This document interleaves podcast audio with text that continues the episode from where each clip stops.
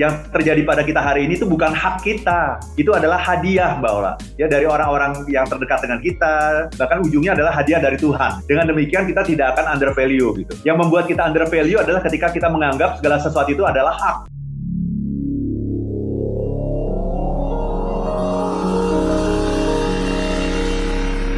If you wanna be happy, be happy now. Be happy now. Be happy. Smart happiness.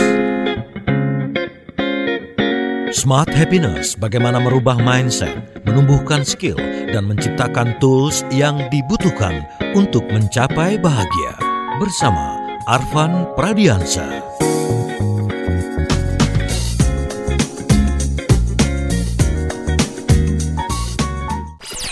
Jumpa lagi bersama saya Aiman Wicaksono. Izinkan saya untuk berbagi cerita menarik dan berkesan selama penggarapan program Aiman Kompas TV yang belum pernah saya ceritakan sebelumnya. Eksklusif di podcast Aiman. Dipersembahkan oleh Medio by KG Media, siniar cerdas tanpa batas. Eksklusif di Spotify dan YouTube Trusty Official. Lima hal yang sering kali kita remehkan. Mungkin karena thingsnya kali ya. Saya sudah bersama-sama dengan Pak Arfan Pradiansyah dan selamat pagi Pak Arfan. Selamat pagi Mbak Ola. Sering kali atau pelajaran dari situasi ini adalah karena kita mengabaikan banyak hal-hal yang kecil padahal itu adalah hal yang sangat besar. Iya, terima kasih Mbak Ola ya. Jadi apa pun yang kita lakukan setiap hari, setiap saat, itu kita pasti selalu melakukan penilaian terhadap Hmm. apa pun. Ya, ini besar atau kecil, kita pasti melakukan penilaian. Kita berkomunikasi dengan siapa pun, itu pasti kita kasih skor gitu.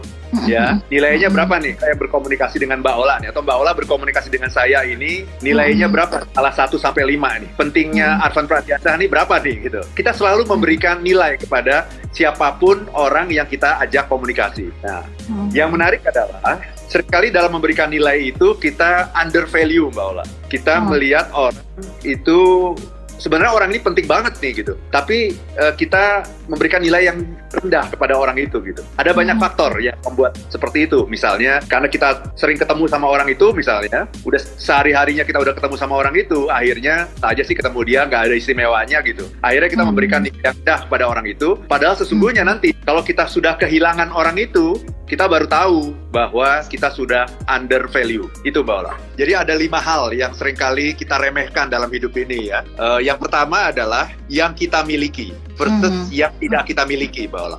Oke. Iya, jadi kita itu lebih sering meremehkan hal-hal yang sudah kita miliki Mbak Ola. Mhm. Dan itu Oke. sesungguhnya adalah karena kita kurang bersyukur gitu. Jadi kita itu sering kali fokus pada hal-hal yang tidak kita miliki dan menganggap bahwa kalau kita nanti memiliki hal-hal tersebut, kita akan jauh lebih bahagia gitu. Ya sehingga kita akhirnya meremehkan hal-hal yang sudah kita miliki saat ini gitu Mbak Ola. Mhm.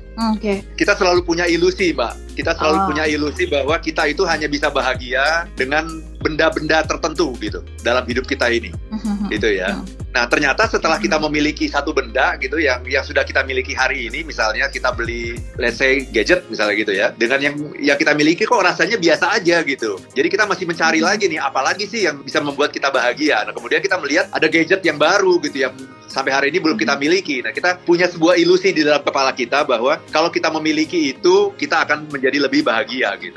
Dan kita Hmm. melihat orang lain meng- menggunakan gadget itu gitu. Jadi Hmm. sesungguhnya ini inilah bedanya bersyukur dengan iri, menghargai lebih kepada sesuatu yang belum kita miliki dan mengundervalue apa yang sudah kita miliki hari ini, Bola. Dan salah satu yang sering kali kita remehkan tadi sudah dibuka oleh Pak Arfan itu adalah yang kita miliki versus yang tidak kita miliki. Nah silakan Pak Arfan, yang kedua apa nih Pak Arfan? Silakan.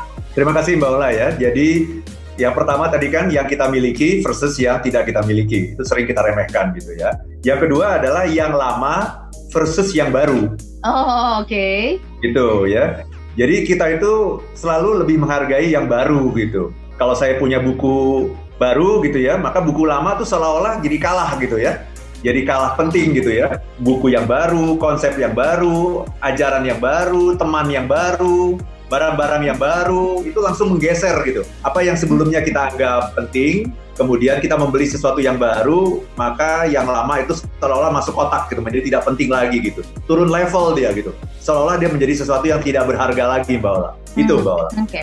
Yang lama Padahal- versus yang baru ini kayak pepatah kita waktu sekolah dulu nih punya teman baru, uh, teman lama dilupakan gitu. Betul, betul.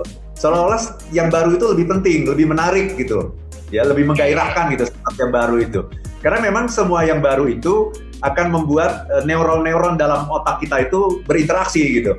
Ketika ada hmm. sesuatu stimulus yang baru gitu, Mbak Oke, okay. uh, ini bukan karena faktor kita bosan ya Pak dengan yang lama ya Pak ya? Faktor bosan itu betul. Ketika kita bosan kan uh, neuron-neuron dalam otak kita itu tidak berinteraksi itu. Semakin lama semakin membosankan gitu karena kita tidak berhasil menemukan hal-hal yang baru dari sesuatu yang lama gitu Mbak Ola. Oke, okay. yang ketiga Betul. apa nih Pak yang sering kali kita abaikan? Oke, okay. yang ketiga yang sering kita yang sering kali kita abaikan adalah yang dekat versus yang jauh.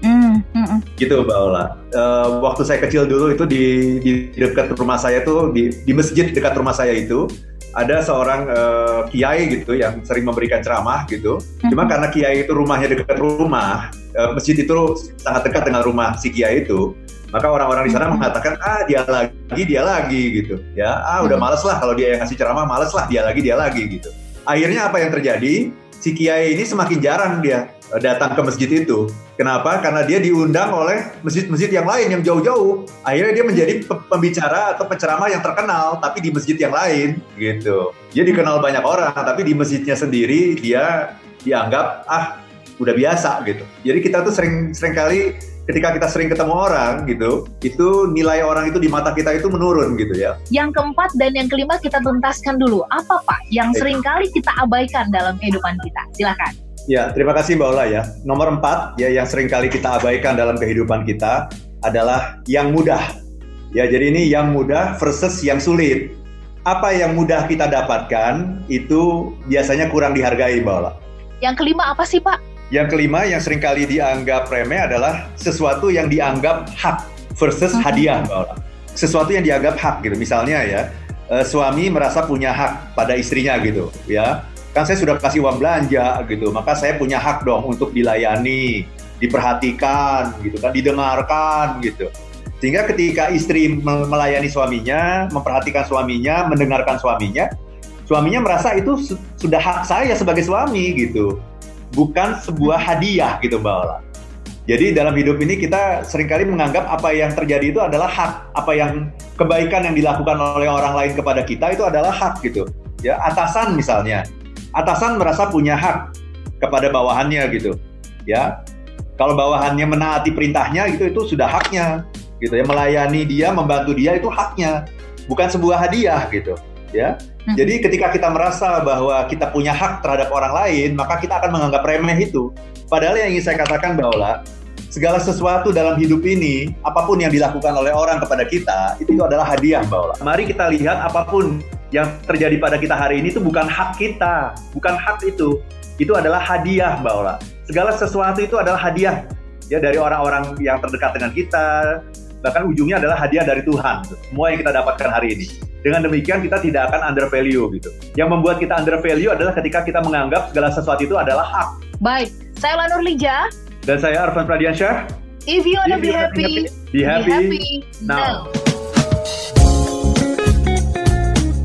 Demikian Smart Happiness bersama Arvan Pradiansa, penulis buku bestseller Life is Beautiful dan The Seven Laws of Happiness.